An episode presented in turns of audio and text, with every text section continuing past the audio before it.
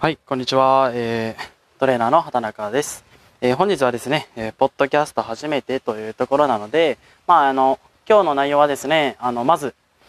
お伝えしたいところはですね、はい、毎日なんで、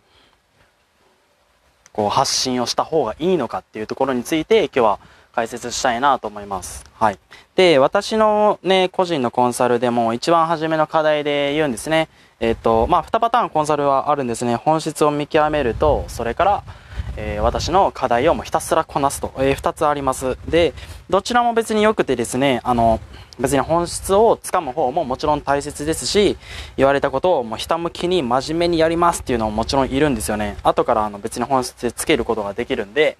えー本質をつかんだだけで行動ができませんっていう人も多いので、そういう方については、もちろん、あの、やるっていうね、もうひたすら私の指示に従ってやるみたいなね、もういいいいのかなと思うんですけども、じゃあなんで毎日あの発信をした方がいいのかっていうところについて今日は解説したいなと思います。はい。で、毎日発信することのメリットって何かっていうと、まず、皆さんのしたいことってありますよね。こんなことがしたい、あんなことがしたい、プロの選手を見たいとかね、あると思うんですよね。で、そこに関して、えっ、と、どうした方がいいかっていうと、まあ、プロの選手もそうですし、まあ、プロのチームもそうですし、まあ、アーティストのトレーナーとか、まあ、いろんな感じで、形でトレーナーっていう仕事はありますよね。今の時代、あの、先輩たちが作ってくれてるんであるんですけど、問題は、ほとんどの仕事は、求人が出ないということがポイントなんですよ。いいですか？ほとんどの仕事は求人が出ないんです。で、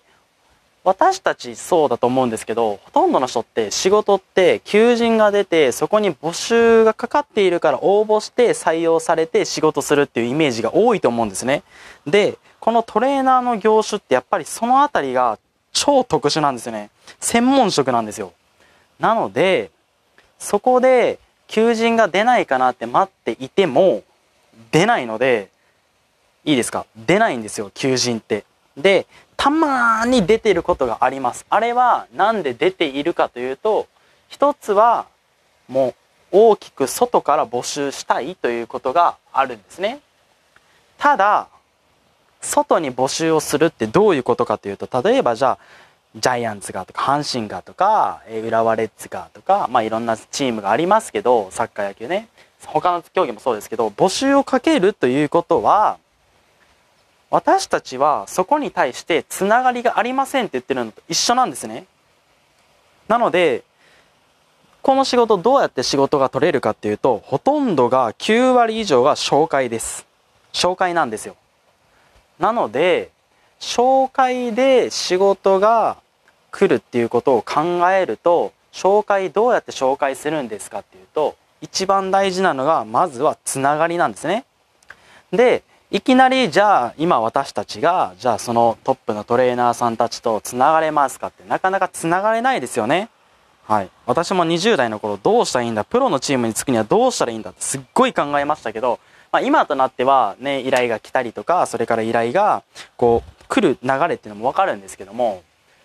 まあ大御所にいきなりつながるってなかなかできないんですよね。お前誰だよってなりますし、あなたとつながるメリットって何ですかってやっぱりなりますよね。あの、忙しいですからね、あの先輩たち特にそうですね。そうやって紹介できる人って仕事がたくさんあって、依頼がたくさん来て、紹介を誰かにするなんて、そんなにこう一人一人に君頑張れって言えるほど暇じゃないんですよ。その人の時間をいただくということを考えると、紹介ってすごく大事で、紹介ってなかなかしてもらえないんですね。で、紹介をしてもらうにはどうしたらいいかっていうと、まずあなたっていう人を認知してもらわないといけないんです。知ってもらわないといけないんです。で、知ってもらうってどういうことかっていうと、このコロナで完全に自粛にあって、そして自粛が明けて何が起こったかっていうと、全員オンライン化が進んだってことです。オンラインが、オンライン化が進んだということは、SNS をもう発信するのが当たり前になったと思ってください。